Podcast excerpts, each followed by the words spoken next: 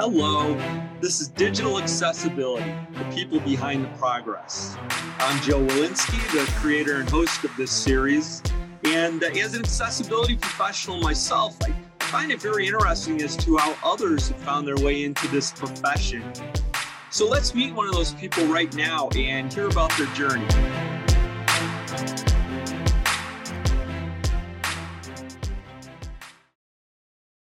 All right, well, here we go with another visit with an accessibility practitioner. And today I am pleased to be talking to Andrew Hayward. Hello, Andrew. How are you? I'm fine. How are you, Joe?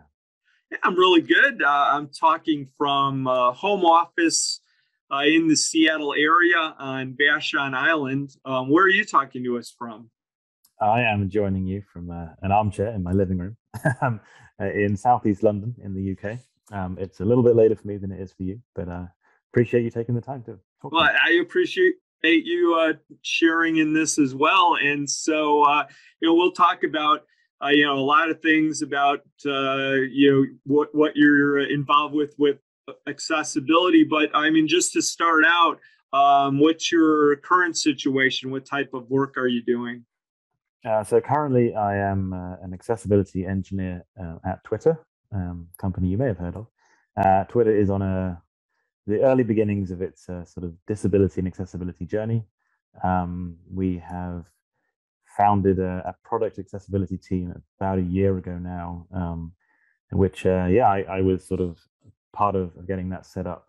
Um, and yeah, it's just been a, a, really sort of big year for us getting that going. Um, and yeah, the team has just sort of grown from from one person a year ago to uh, to now uh, best part of 10 people at this point. So, uh, yeah. Yeah, well, that's great to hear about the growth in that. And uh, you know, this uh, this podcast is all about hearing about people's journeys that uh, led them into accessibility work. So, uh, you know, why don't you just pick a spot? You know, go back in time, maybe pick out some of the, you know, maybe one of the first milestones that started you uh, on the uh, road that got you to where you are today.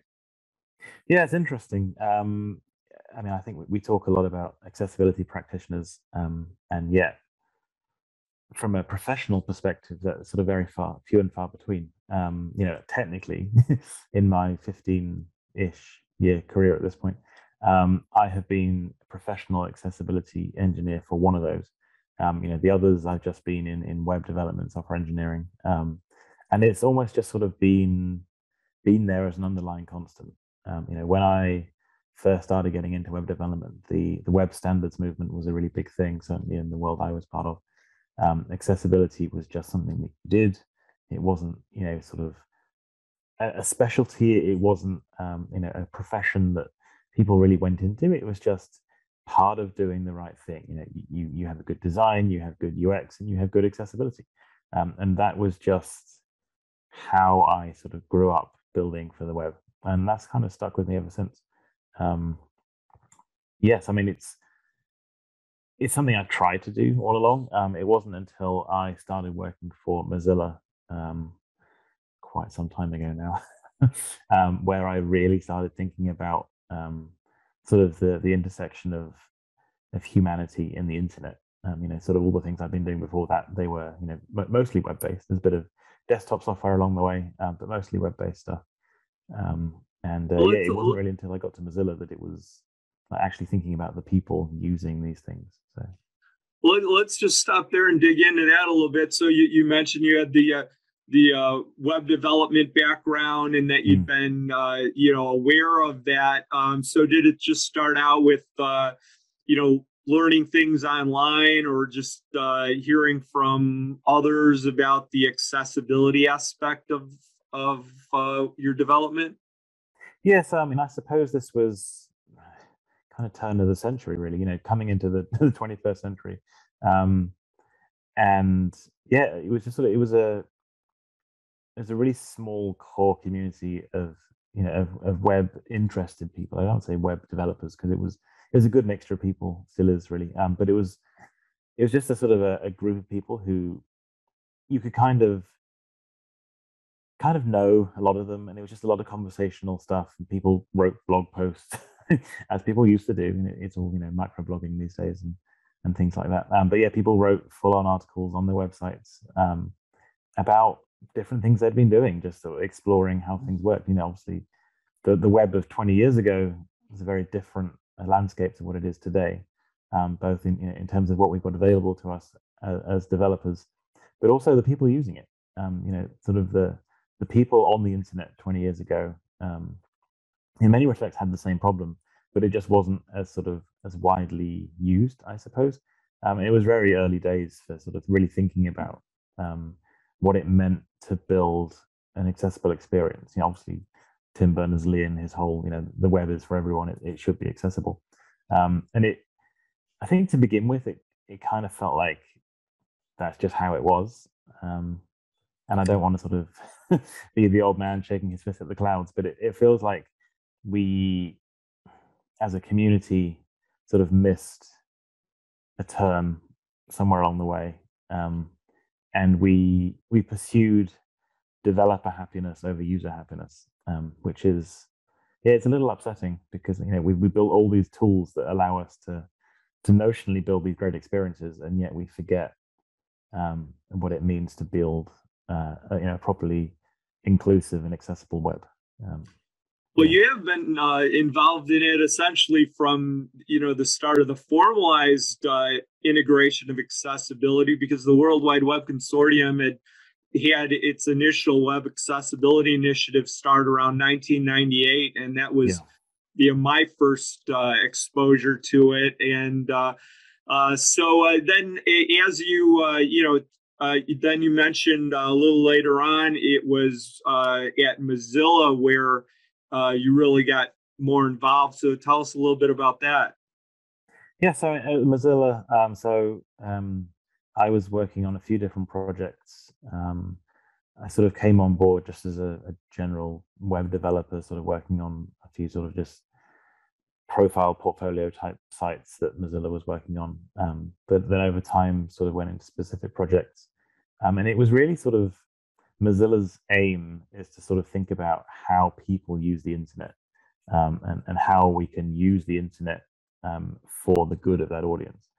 Um, and so, you know, as I said, while I was trying to build accessible experiences to the best of my, you know, ability at the time, um, it wasn't I, I wasn't really thinking about people. I was just sort of thinking about accessibility. Um, and that's sort of like it sounds a bit a bit of a silly split. Um, but, you know, so the academic side of accessibility is it's all well and good, but until you start actually applying it to people, um, it doesn't really mean very much. You know, you, you can read the specs all day, um, but until you get it in front of people and actually say, like, does this work for you? Um, then you're never really going to know. Um, so yeah, sort of working at Mozilla and thinking like, oh, you know, even though the work I was doing wasn't accessibility related, it made me just think much more about the people that we were building for and not the things we were building. Hmm. Um, and I think that was sort of like a a turning point, really, of just sort of having uh, moving from sort of move, thinking about it technically to thinking about it from a, a you know a human point of view. So. Yeah. Well, I, I mean, I think it, it sounds like uh, it was very progressive, user centered design uh, approach overall, and so that benefits uh, everyone who mm-hmm. who participates with the project. And and although it sounds like you were involved in the technical aspects of it initially, you know, ultimately, you know, we rely on that to be you know for assistive devices to be able to uh, work effectively. So yeah. so that part of it uh, is definitely good that you were you know investing the the time there.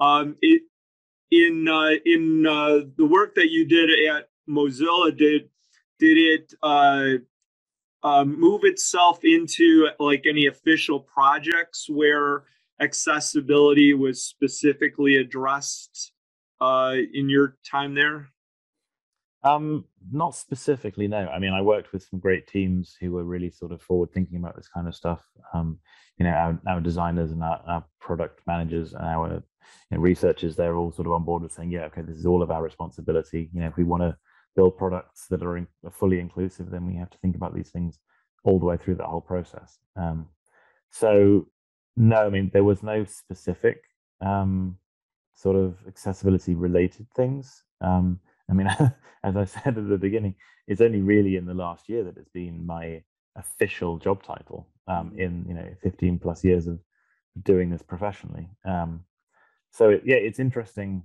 um, that to me, I don't think it needs to be a job title for it to be something that you think about. Um, you know, I think it's good to have professionals um, thinking about it all the time that you know we can go to that can be um, sort of subject matter experts. I suppose is the phrase that's going around these days. Um, but ultimately, you don't have to be an expert. You don't even have to be like educated in it. I think you just have to. The baseline is you have to have an awareness that there are people who have different access needs, and you need to be able to push that conversation at every step of you know the development process, um, mm-hmm. and just challenging people to think about that. You know, that that's where the experts come in to be able to answer those questions. But ultimately, if you have people on development teams who are just saying, "Hey, what about this scenario?" You might not be able to come up with a solution, but having a team just stop and think about it is, yeah, it's a huge step. Um, and unfortunately, most most teams don't take that step, right? You know, yeah. today. So Let, us dig into your experience with that. Um, you know, work, you know, working with it in that situation. Um, did you uh, did you build your own uh, library of uh, code solutions and things like that? How did you kind of manage accessibility in that in that time period? Um, so I mean, I suppose this was all at a time when things like jQuery were just coming about, um, and and stuff like that. So a lot of the web still is to a degree um, built on the back of, of frameworks like that. Um, fortunately, a lot of the more modern web frameworks, at least, um, do take into consideration accessibility to a degree. Um, so I suppose all along it, it's really I've always found it a bit easier, certainly when working on sort of bespoke portfolio type sites, to just build them um, in their own way, in a way that works for that experience. I think sometimes it's easy to forget that just because the library you're using might offer accessible components, you can't just shove a bunch of components in a box and hope that the contents of that box are accessible too. Um, accessibility doesn't work like that. Um, so I've always just sort of taken each project in on its own. Sometimes, you know, particularly as I've sort of got further along and worked at larger places, and they've had um, sort of design systems in place.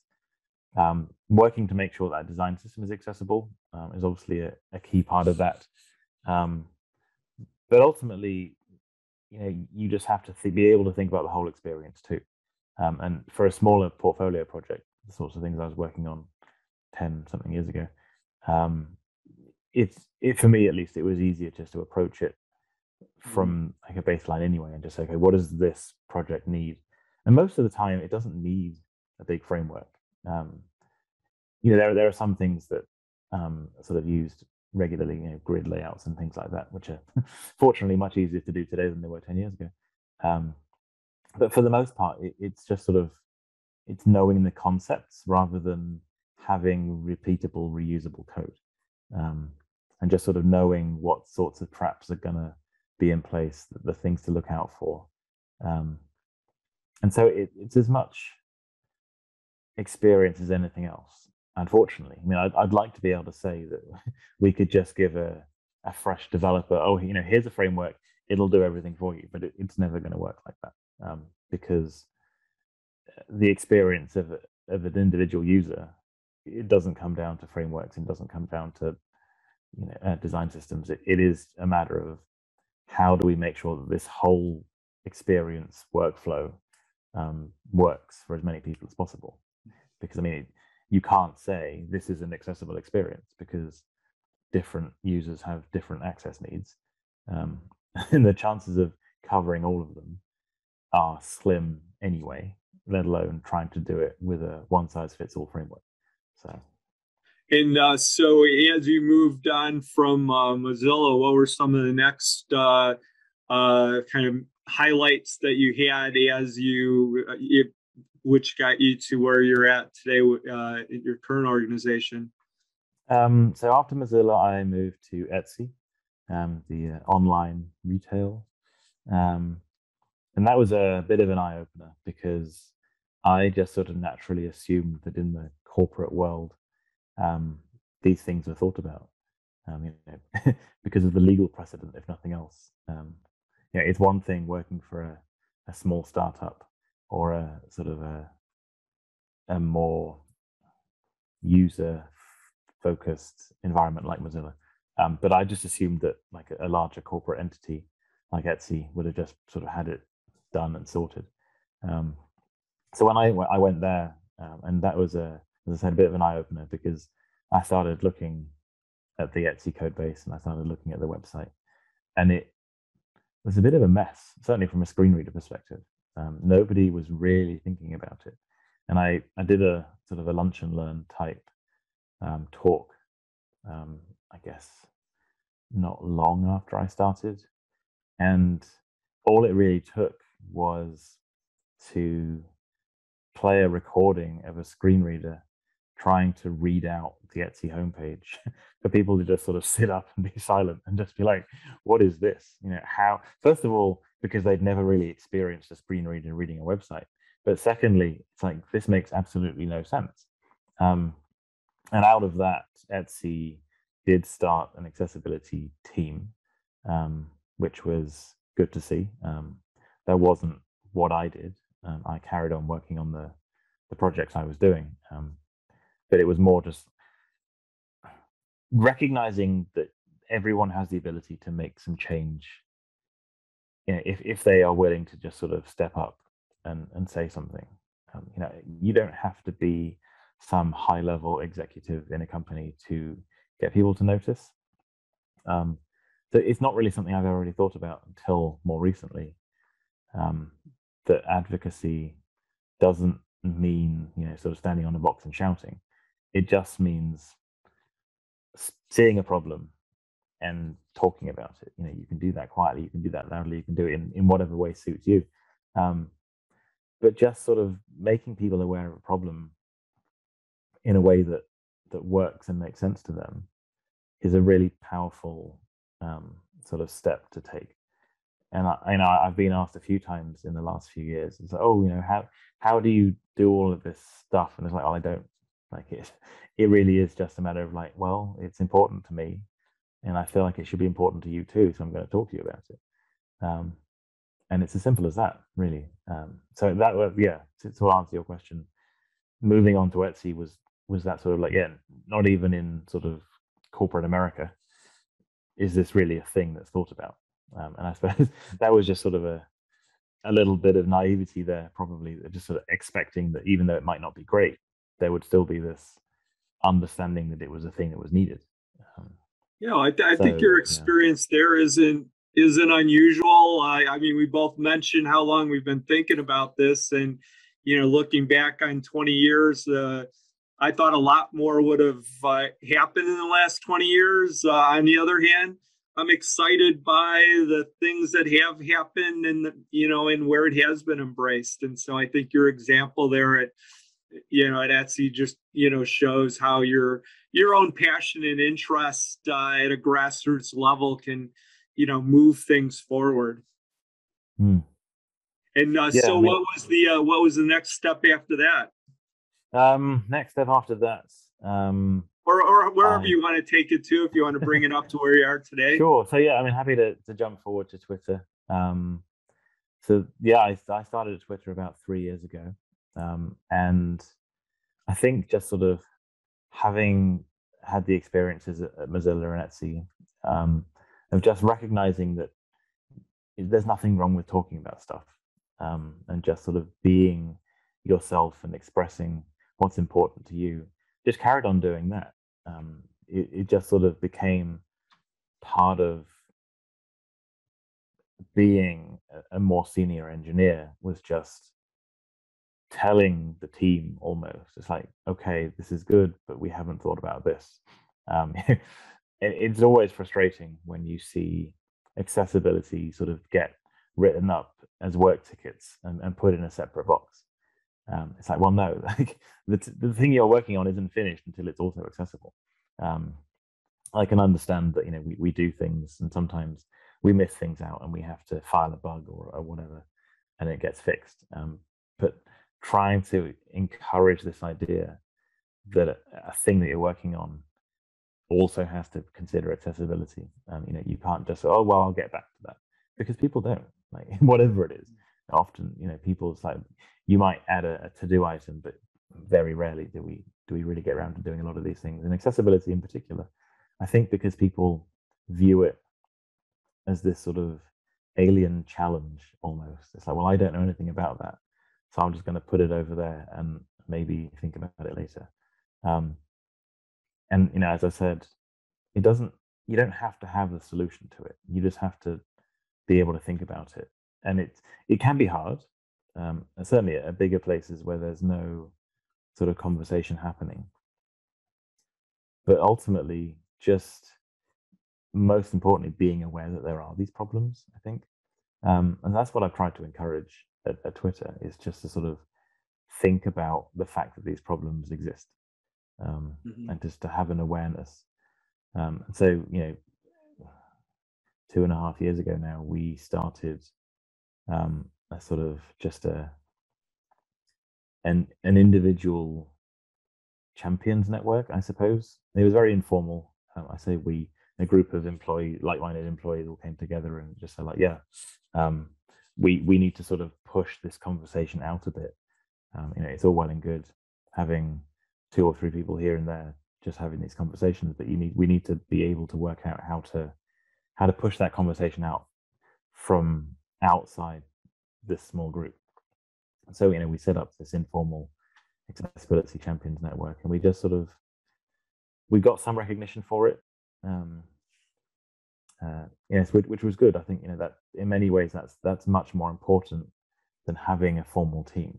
Um, if you have sufficient numbers of people with that awareness and having that conversation, then you know the formal team can follow from there. You know, they they can then become the people who you might go to with questions. But if you rely on a formal team and don't have that network, then mm-hmm first of all, they get massively overwhelmed. like there's, there's no way that they can do all the work that needs to be done. But secondly, they will always be doing playing catch up. Um, mm-hmm. You know, there will always be things going out that they are then having to go back and fix.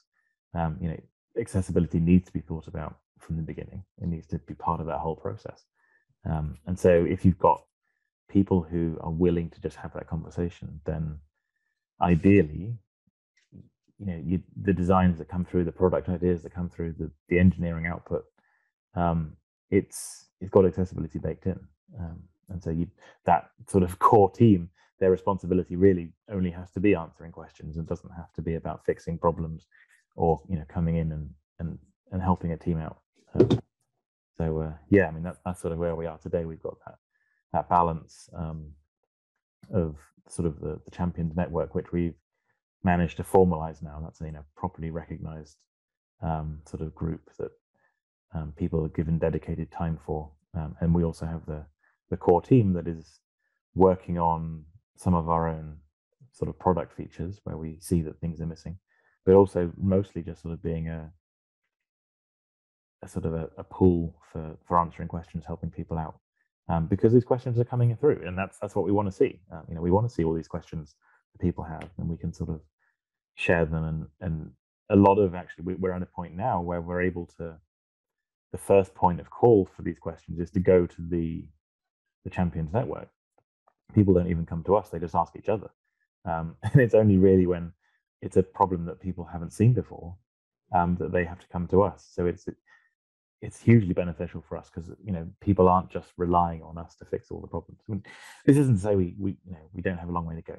We're we're very much in in the early days um, sort of baby steps at this point but um, you know, things have massively improved in the last year, year and a half, um, which is, mm-hmm. yeah, just that that really is just a, uh, you know, the effect of a group of people coming together and saying we want to see some change, and we're going to just keep talking until that change happens.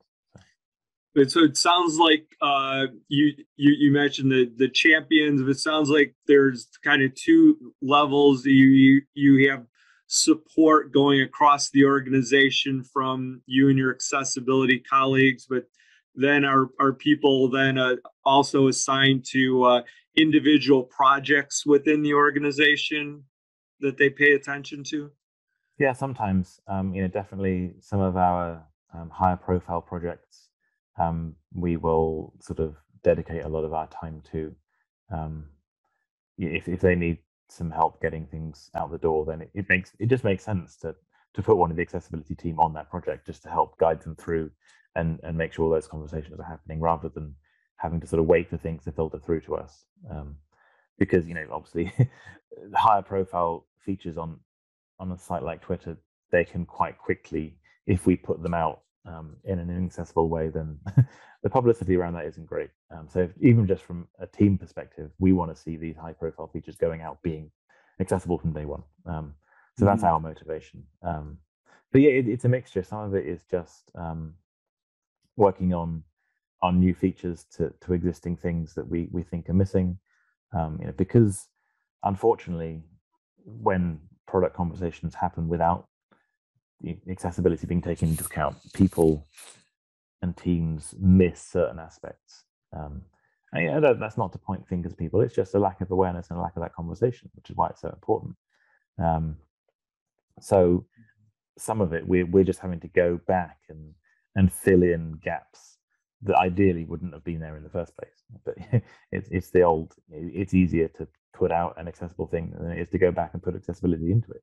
Um, and we are now having to spend quite a lot of time just re-engineering bits and pieces that were never considered with some part of accessibility in mind. Um, yeah. But it's you know it's it's fruitful work. Like it's it's frustrating, but it's it's good to be able to to have that time and dedicated space to be able to say, okay, what is missing from this product feature and how can we fix it? Um, yeah, well, that's yeah. all part of the process. You don't always, you know, know what you don't know, and then as mm-hmm. you identify things related to accessibility, you can build it into the business processes earlier on, so that it it comes through research, design to a specification, and and uh, makes it easier to uh, so that you don't have a lot of remediation at the end. Well, uh, I appreciate you uh, taking the time to chat with me and and talk about your experiences. And uh, good luck with uh, what appears to be a growing attention to accessibility at your company. And you know, maybe we'll meet up at some point in the physical world. Yeah, that'd be great. No, yeah, teams um teams coming along we're getting there. Know, as I said, we've been around for about a year now. Um, it really kicked off at the beginning of 21. Um, you know, 2022, hopefully, lots of time and space to really just sort of push forward and and kick on with that growth. So yeah, it's it's going well. All right, great. Well, thank you very much, Andrew. Thanks, Joe.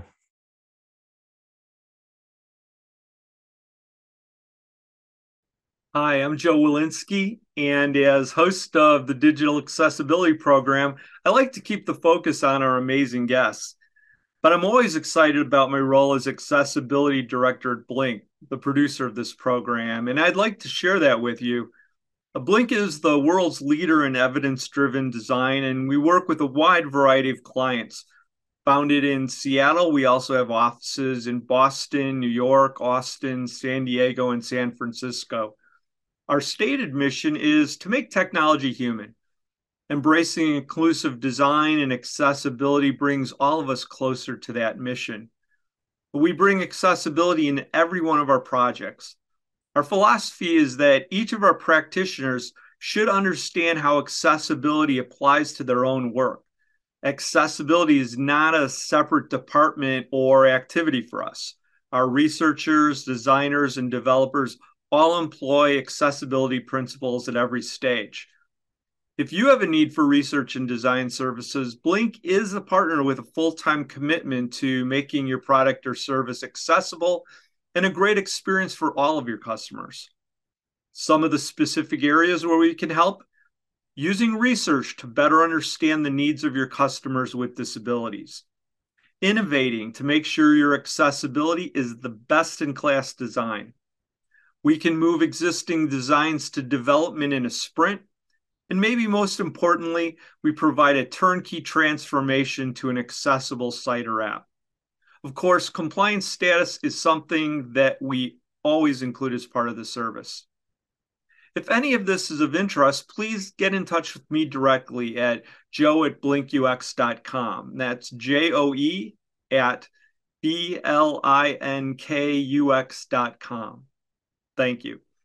And please take a moment to rate our program in whatever app you use.